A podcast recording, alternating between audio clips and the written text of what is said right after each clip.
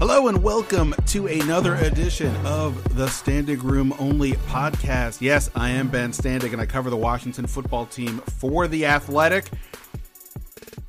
And when you cover the Washington football team for The Athletic, that means Ron Rivera is an important part of your world. And today he is an important part of this podcast because that is the guest on this episode of the podcast. Yes, Ron Rivera, one on one here uh, with us uh, on the Athletic. I talked to Ron on well, right now it's Thursday early evening. I talked to him earlier today. I've already posted some of that on the Athletic, uh, in which uh, took some of that one on one and sort of helped provide you put some context and some things Ron said. But here you're going to get the raw uh, conversation, which includes things that I did not include on the uh, on the article. So I look forward to uh, everybody hearing that. Appreciate uh, Ron's time in Washington, making him available for this. So excited for everybody to hear that and to make sure that you don't miss whatever else might be coming down the pike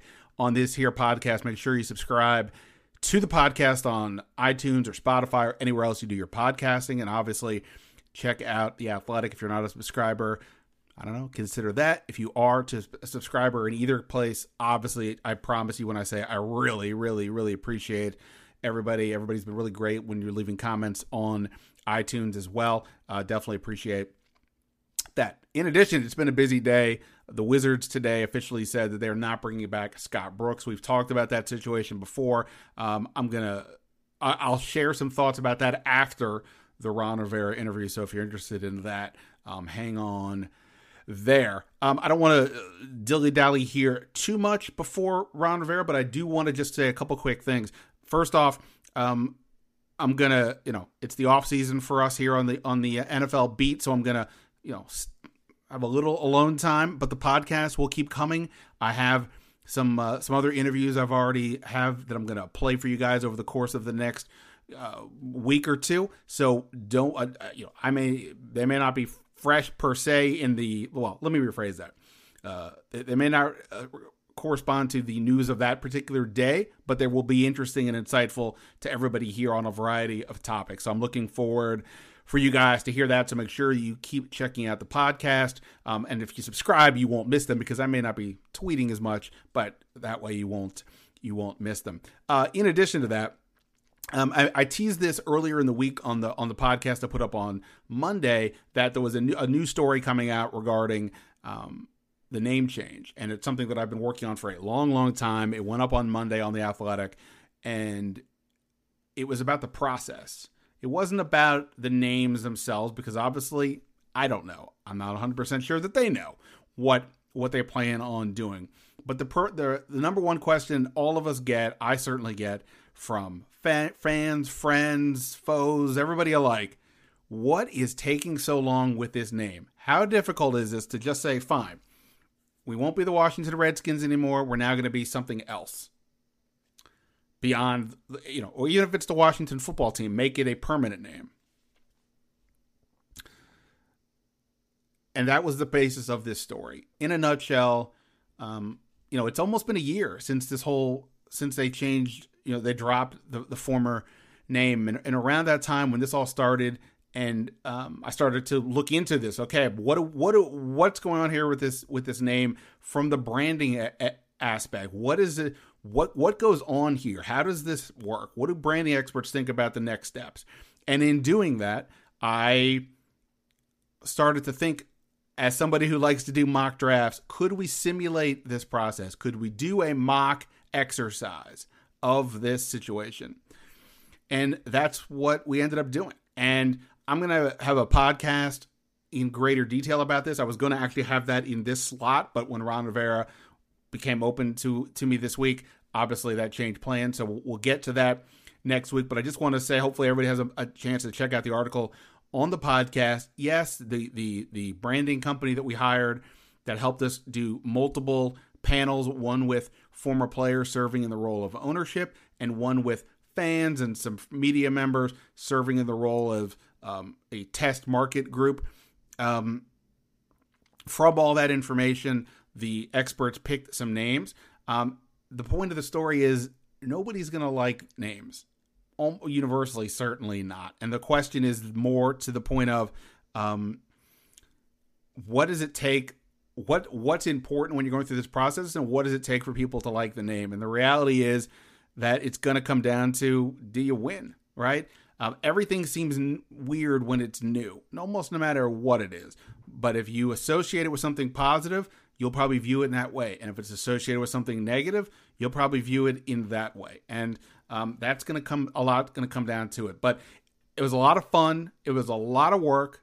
We started these panels honestly back in November, and it has taken a long time uh, to get going. But that's sort of the to the point of the simulation that simulates how it's gone for the team. This this process can take 12 to 18 months, and they're heading in that direction.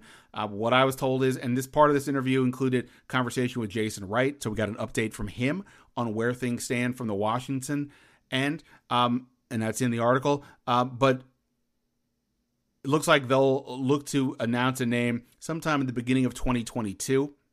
So after the season, um, which you know we, we knew they weren't going to change their name this year, but didn't maybe quite know when they were going to announce the new name. So that'll be that. But in any event, I'll have an upcoming podcast more directed uh, or dedicated to the name, and uh, we'll go from there. Um, all right. So like I said, I'll talk about the Wizards a little bit at the end of this, but for now, here we go. My conversation with Ron Rivera, head football coach of the Washington football team, but he's a lot more than that. And that's part of this discussion as we get into quarterbacks, the defensive line, and a whole bunch more here on the Standig Room Only podcast. All right. As promised, joining the podcast, big guest. He is Ron Rivera. Ron, uh, I, I don't know if, if you consider this interview to be interesting, but it's important for us to have you here on the Room Only podcast. So I appreciate the time. Very nice. Very nice. I like the way you use that one.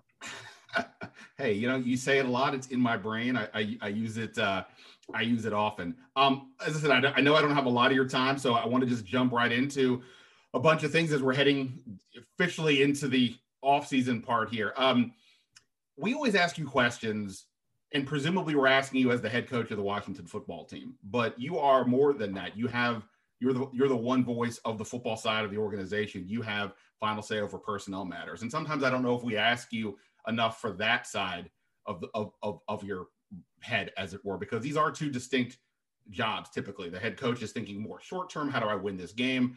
The front office side is more of, well, bigger picture, how do we spend money and asset allocation and things along those lines. So I'm just sort of curious at this point, you've gone through two off-season cycles and plus the one season. What's a specific example of a conflict that you've run into in your own head, as it were, as a coach and the head of the front office, and how did you resolve it? Well, you know, you, you said it, Ben, is is I do look short term and long term. I mean, I've got to have a, a micro and a macro approach to everything. But the one thing that that I do though is is I, I'm not making decisions alone in a vacuum. I'm making decisions based off of information I've gathered, whether that information comes from the coaching staff or it comes from Marty and Martin and Eric uh, and and Tim and and and all of our personnel guys or coaches or even some of our operations folks, the people that work with us on a uh, on a daily basis. This is not you know just me saying okay this is how we're going to do things that's how we're going to do things i'm listening and i'm listening to everybody i'm listening to our pro director our, our college director you know i'm listening to our offensive coordinator our defensive coordinator, special teams coach, you know, or all of our position coaches. I'm listening to those guys. And I listen to our players as well. Um, I listen to our support staff, you know, my, my, my head trainer, our, our, our, our strength conditioning coaches, you know, our dietitian. So this is, yes, yes, I, I, I may have the final say, quote unquote. Um, but it, it's, again, decisions are not made in a vacuum. Decisions are made um, based off of, uh, of off of uh, information gathered.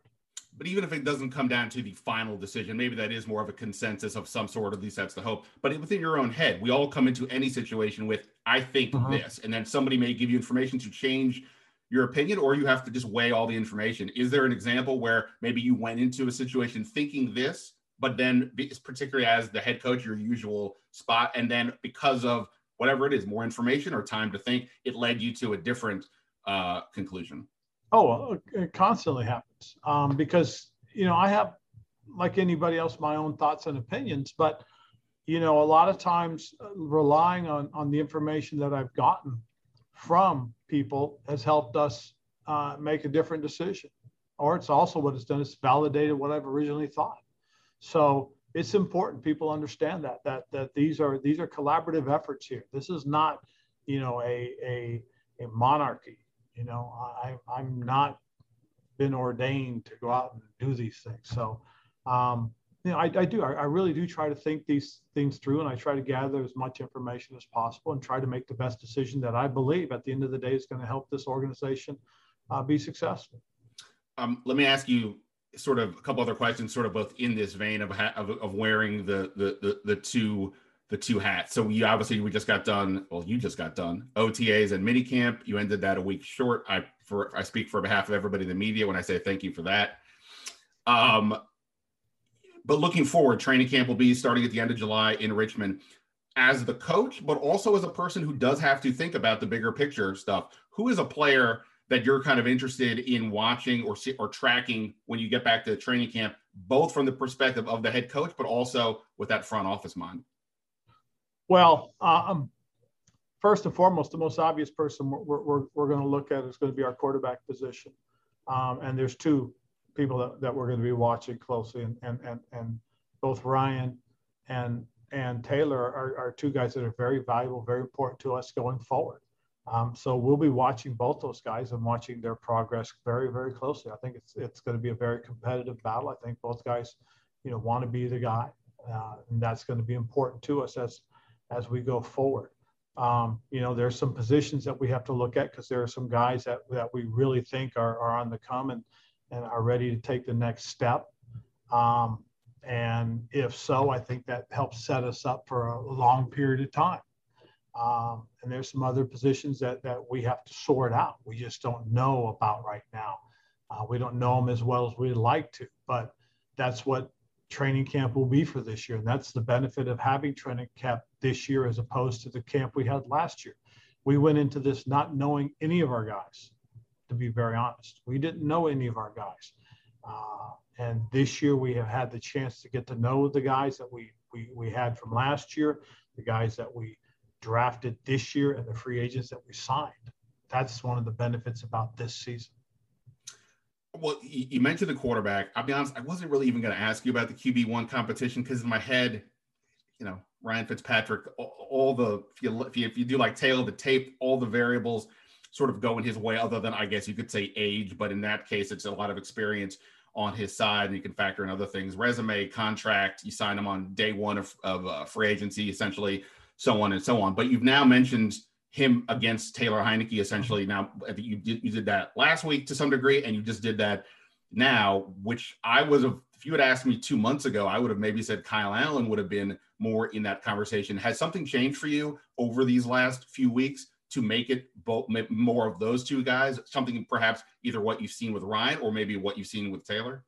No, I, I, I've always kind of felt that way going into it. I, I, I know, you know, Ryan has the job right now, and and um, it's his to have. You know, I, am not going to say his to lose. I think that's the wrong way to look at things. It's his to have, and so you know he goes out and does the things that he's done in the past that do the things that we saw in, in, in, OTAs and minicamp. The way that he's he's he's built a rapport with his teammates on on both sides of the ball. I think that's important. And so we'll see. But I'm not going to discount Taylor um, the things that Taylor did last year, uh, the momentum he built up as a player. Um, you know, you you've got to give him uh, equal opportunities and equal chance, and, and that's what I want to do. I want to create that here. I, I, I think it's important. It's important for everybody to see it, players, coaches. Um, I think that's that, that's how you develop your football team. Uh, and I told you guys, you know, I've said this before. You know, if I had it all to do over again last year, I would have created that competition uh, for every position. I didn't last year because I thought we had a young guy that needed to get a lot of reps, a lot of work, and I tried to create that situation.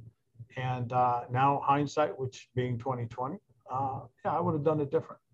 Okay. Um, I'm, I'm, I'm not going to dwell on the quarterback. We'll come back if we have time. I, I want to go to a different situation with regards to the coach and GM, or not GM, you have a GM, but coach front office mind with regards to the defensive line. Obviously, on paper, a lot of talent. Goes without saying. If, if everybody eh, on paper, let's be, let's be clear on that. But obviously, last year they did very well. And if everybody plays up to expectations and abilities, this could be one of the best groups, obviously, not just in the league this year, but going forward. And as a head coach, that's obviously got to be incredibly exciting, the potential of what you could get there. But from the front office perspective, there's also the bigger picture aspect. How do you keep all these guys over over time and decisions that you may make now, particularly with the four starters, all recent first round picks when it comes to contract extensions will impact down the line. I would say, this is just me saying this, that I don't know if it's realistic to think that any team could extend four four starters at essentially at the same unit. And I'm not even factoring in Matt Ioannidis, whose contract comes up next year. So how do you factor in again as the person who's looking with the short term and the long term, factor in we want to get the best players we can on the field at all times, but simultaneously, if we extend a player now, will we be able to do that for other guys down the line? And we don't want to lose somebody in for agency for just a compensatory pick. How do you factor in all those things as the person who's seeing the world from the macro and the micro? Well, I think you've got to make sure the contracts are fair, um, first and foremost, for both sides. I mean, at the end of the day, if both people are griping about it, both people are happy about it, then you've gotten a fair contract, and that's what you hope to do. And you know, you've got to do your research, you got to do your your your your studying, um, and then go from there. The nice thing is, you, you know, you, you be able to, to do one each year, and you'll see how it goes. If if again, it's it's about getting the the right contracts for the right positions and the right guys you know, what we've tried to do is evaluate and say, okay, which positions are, are the most important for us. Um, you know, we, we, we, we look at this and say, these guys are the types of guys that have impacts and we're going to go from there. I, I, I can't tell you what is going to happen with each one of those guys, but we're most certainly going to take a really good run at it. Uh, and you'd like to be able to keep them all. Uh, we do know that the camp has potential to grow. Uh, we've also seen the camp has the potential to go down. That's why they have to be fair contracts. They have to be contracts that, you know, as you, you look at going forward, um, you can say, okay, with this contract, we can add on this, we can add on that. Um, and you've also got to be very good in the draft. I mean, last year we had a good draft. You know, I'm going to be honest about that. We did, uh, I thought, a fairly good job. Most of those guys that we got had a chance to contribute at one point. But when you, you feel good about your first round pick, you feel good about your third round pick. You know, you, you, feel good about the contributions you got from from from from the guys that were taken later on. Uh, you can say, "Wow, we did we, we did do a good job." Then you look at the guys you brought in free agency. Um, you can say you did a good job there. I, I mean, bringing in J.D. McKissic, bringing in Logan Thomas. I mean, these were guys that helped make impact right away for us. Um, and and and the guys that we brought in as far as offensive alignment last year helped us. Um, you know, uh, Ronald Darby helped us. Kendall Fuller helped us. So we've got to hit on those guys um, as well because if you can get guys at a fair price, at a, at a good price, and be able to keep them around too, um, that helps you in terms of trying to sign guys for the future. I, am big into asset allocation. Maybe I'm wrong. Obviously, everybody's going to pro- probably value different positions in different ways. They'd be willing to spend more here than more more there. Obviously, on the lines is for me, I would think is a place people would want to spend money. But is it fair to say, taking away perhaps specifics of individuals, that to to extend that many players at one spot is just a big challenge from a mm-hmm. you know from an asset allocation salary cap perspective? Yeah, it's very much so. Um, and, and we'll see how it goes. I mean, the one thing that we're we're fortunate right now is we don't have a high ticket, high price quarterback um, right now that we've got to worry about for the future. Uh, now, eventually that may come about, and we'll see what happens, and we'll see if we can figure out how to handle that. But right now, you know, we're going to take it, you know, one year at a time, and and and just try to make sure we're putting together as many of these great players that we have and being able to keep them around. Um, to go back to, to the current team, obviously, uh, you guys have done, I would say, a pretty good job at filling out the um, starting lineup. Seems like it. Um, what? But there's maybe some questions with with some depth in some spots. I would just tell people realistically, you can't you can't on an NFL team have great depth across the board. It's just not realistic. It's a salary cap world and injuries and things happen. That said, um, there's a couple spots, perhaps defensive line, uh, tight end, line, running back, maybe some others. What's what would you say is the likelihood that you guys would bring in? I don't just mean a body for for training camp, but an actual significant veteran of some kind. There are still veterans out there in the free agent market. What would your sense be right now about bringing in somebody to potentially compete for one of these uh, areas? I think that's something that will be addressed as we go through camp. You know, we like who we have. We like the 91 guys we have going into camp. We think that these are guys that all have a chance to compete. Um, and, and for the most part, most of these guys that are here will get an opportunity with the first unit. So we'll see how these guys work. Because if you never play a guy with the first unit, you don't see how he fits.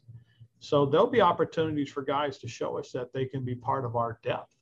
You know, it's also part of why we talk about position flex being so important. Um, guys that have the ability to play more than one position, um, their value goes up.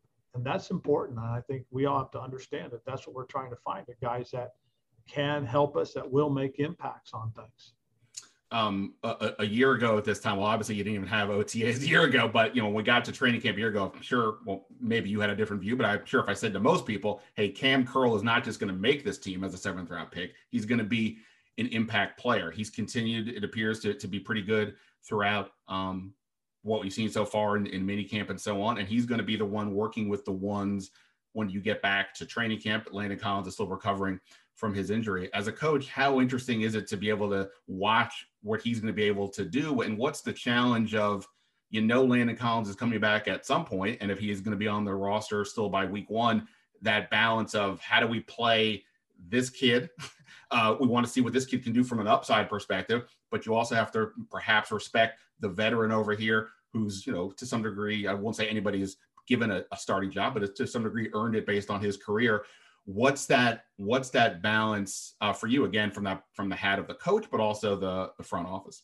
Because um, the evolution of, of offenses created the evolution of defenses you know? Um, you have to look at at the different positions that you could potentially have on the field and one of the positions one of the spots that we have is is, is basically what we call a big nickel the buffalo nickel.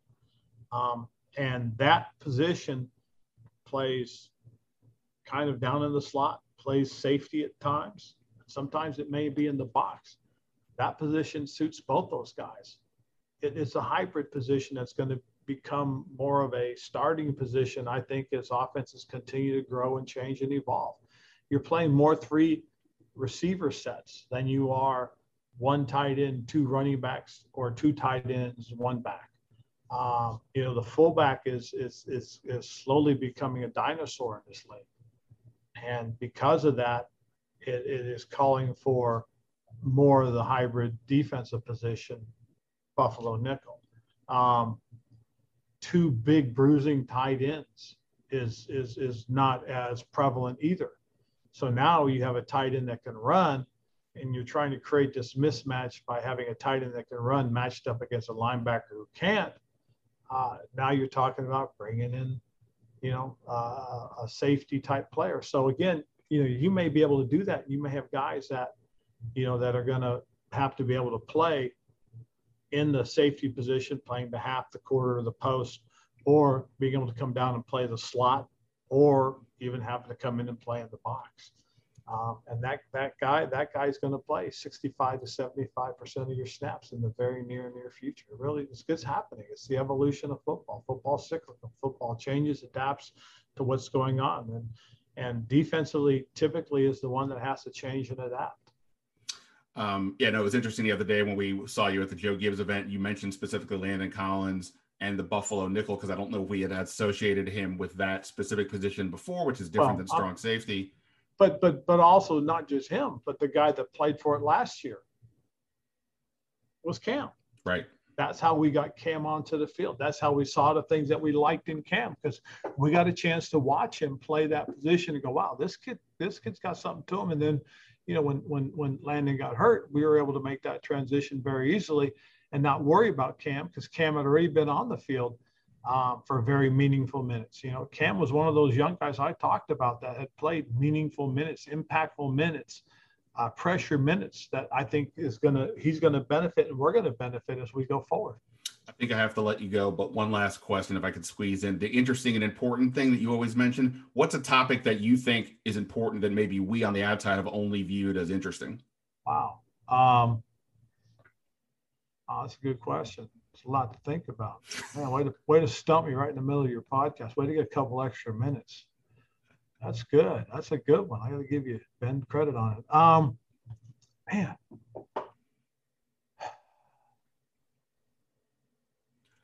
I, I, uh, no.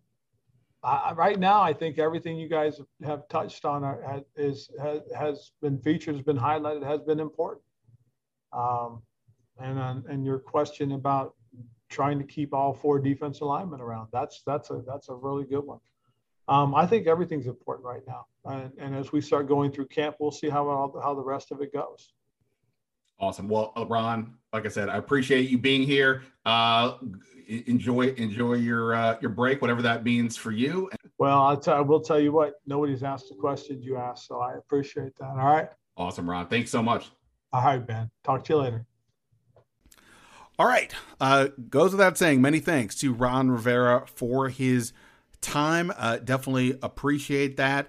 Um, you know, I, I, guess the you know I really wasn't even going to try to focus too much about on the quarterbacks because you know, I think you guys have heard me probably say before, I don't really completely buy the idea that it won't be Ryan Fitzpatrick week one. And if you're saying you're going to have a competition, right, then I guess you're saying it could be somebody else.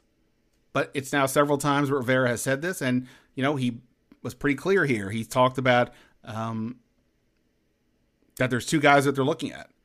And I threw in Kyle Allen's name. I, I didn't like ask a direct question about that because I only have so much time. I didn't know how much time I would have during this conversation. And by the way, yes, uh, I don't know what happened with my mic there. Bummer. I trust me. But um, yeah, I mean, he's saying Ryan Fitzpatrick and Taylor Heinicke. We'll see. I would be stunned if it's not Ryan Fitzpatrick out there for for week one but Ron Rivera is the head coach, and at some point when you keep asking a question and he keeps giving an answer, you know what else can you what else can you do? So uh, I thought that was interesting. At, a minimum, that he narrowed it down to the two definitively. So that is something because he he's the guy that said last year they thought they could have won the same amount of games that they won at the end of the year with Kyle Allen as opposed to Alex Smith. So that that Kyle Allen, and granted, Allen is coming off of the uh, season-ending ankle injury. He's still rehabbing, but he was out there for OTAs and minicamp.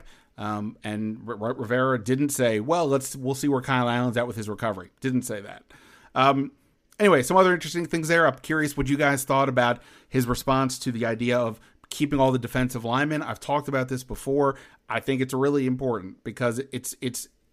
I didn't get into much of the compensation aspect with Rivera here, but when when you look at it, we know they didn't get enough for Kirk Cousins. Like only got a third round compensatory pick.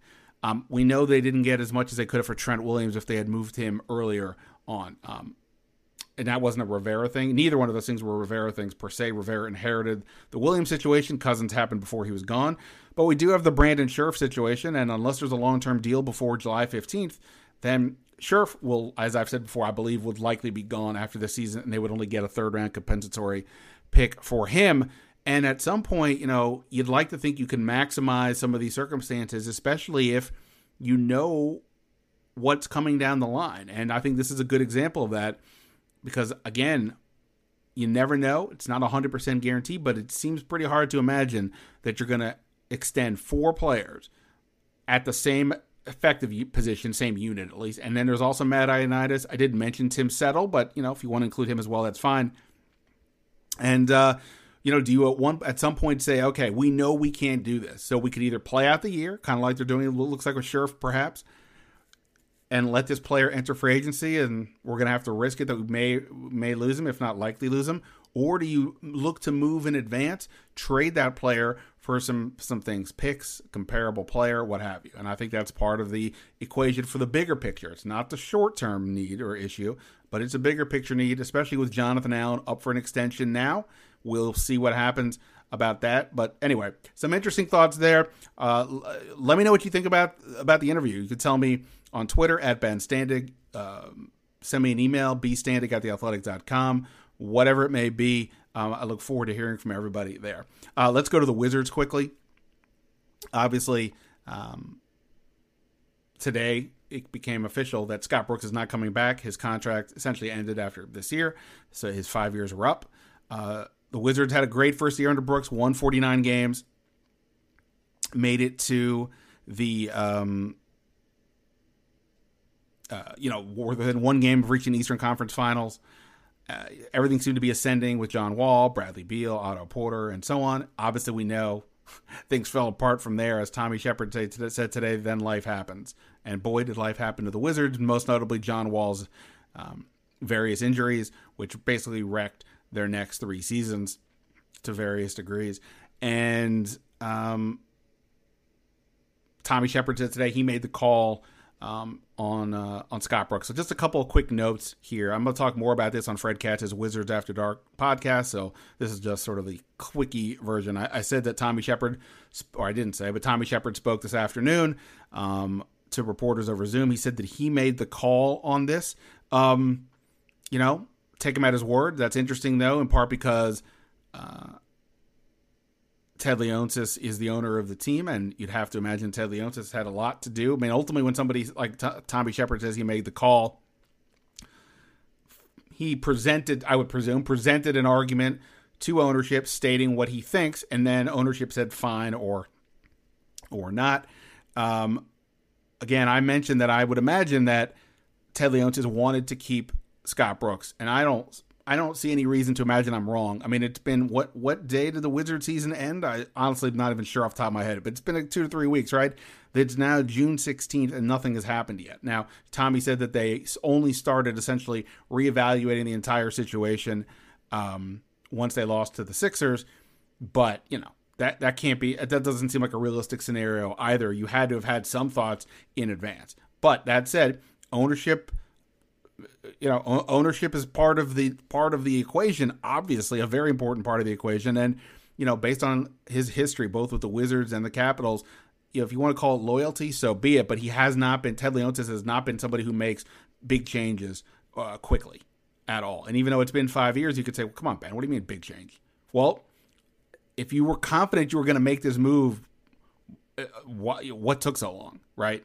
Um, I, I I find it hard to believe per se that anybody on the basketball side of the operations needed that much time to make a decision. Uh, Tommy Sheppard did say it was tough because he and Scott Brooks are, are, are close friends. I don't doubt that. Um, you know, they've been together here for these five years. Scott Tommy Sheppard was part of the front office that hired Scott Brooks in the first place, and they're both, um, you know, always seemed like pretty nice guys. So I get that that's not an easy circumstance.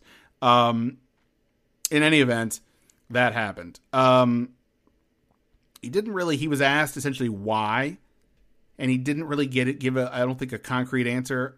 Possibly I missed it. I have not. I didn't transcribe this yet, and I didn't go back and listen to it. So maybe I missed it, but I didn't catch any concrete answer as to why. Like like the defense was bad, and um, you know, um, I I asked a question about was there a um, um, disconnect at all between the front office and the coaching staff. I've talked about the Troy Brown situation just as one example where a certain type of player Scott Brooks seemed to struggle to use at various times, and obviously they ended up trading him this year, which worked out well for them that they got Daniel Gafford. But I, I kind of oh, you know viewed it as they had to move from, on from Troy Brown because it just wasn't working for this coach, and you better get value for him while you can. And they obviously struck incredible value. It looks like with Gafford. Um, and there are other instances along the along the way of of, of that. Um, you know where, where it felt like the, t- the, the front office put players on on the roster, and then the coaching staff didn't seem to exactly either know what to do with them or want to use them or what have you.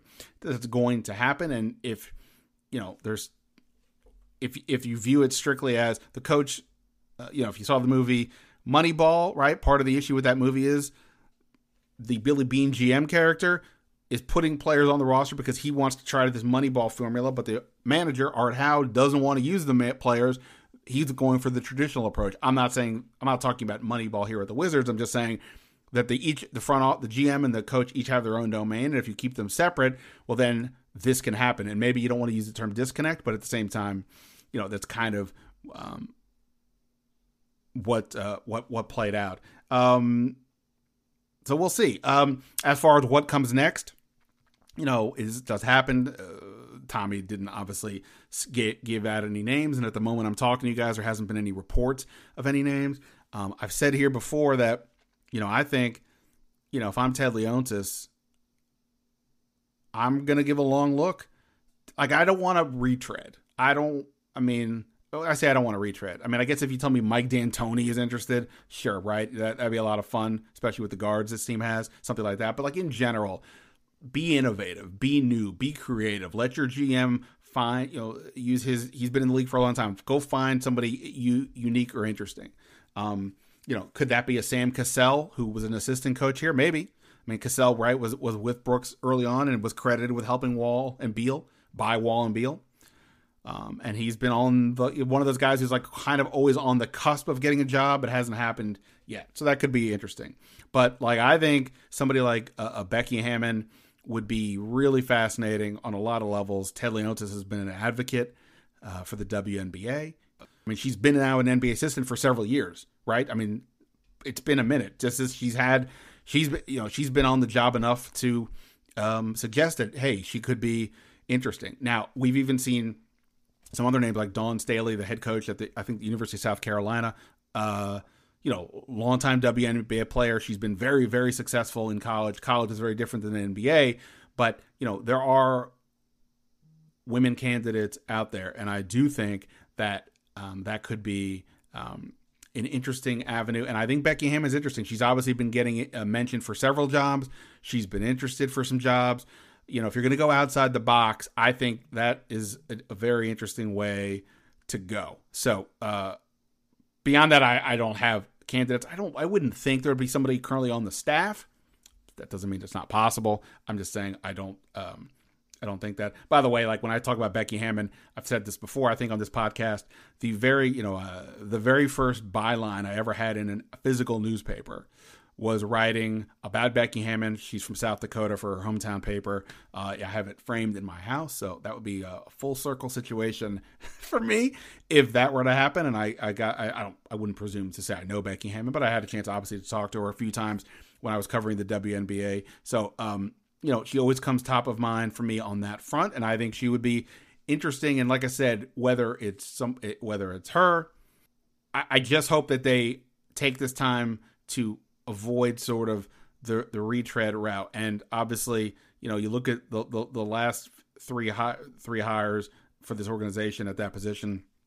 Scott Brooks, Randy Wittman, and the late Flip Saunders, you know, all had been coaches somewhere else. And again, that's not obviously the worst thing in the world, right? But it's just to say, maybe try something different. And you know where the Wizards are at, even if Russell Westbrook and Bradley Beal max out, and congrats to Bradley Beal for being named All NBA or third team All NBA yesterday. You know, even if that goes max out, it's just hard to see how are they competing with the Net and the Sixers and the Bucks.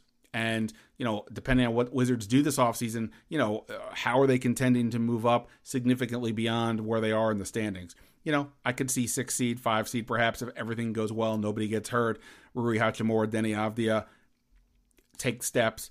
They're going to have a first round pick, the 15th pick in the draft at this point. If all that were to happen, great. Um, but at that same point, how are you taking another leap? And I think this is where this coaching situation, I'm not saying you hire a coach and all of a sudden you jump four spots in the standings, but I'm saying be innovative, take a leap, take a leap of faith. It's been 40 plus years since anything has really been positive for this organization. Um, you know, when you talk about the name change situation for the football team, you know, the Wizards comes up obviously it was mentioned in the story. And part of the reason I think people don't like the name, look, we can discuss whether it's just a good name in general. It has nothing to do with the DC area if that's a thing, which it is. Uh, but at the same time, it's not been associated with anything positive by and large. And that's part of the equation, right? So we'll see what they do, but you know, this is an opportunity to change to, to to do something different. And frankly, by moving on from Scott Brooks, it feels like they've done something different at a minimum. So, um, so there you go. We'll go from there on that. Um, that's going to be it for me for this episode of the podcast.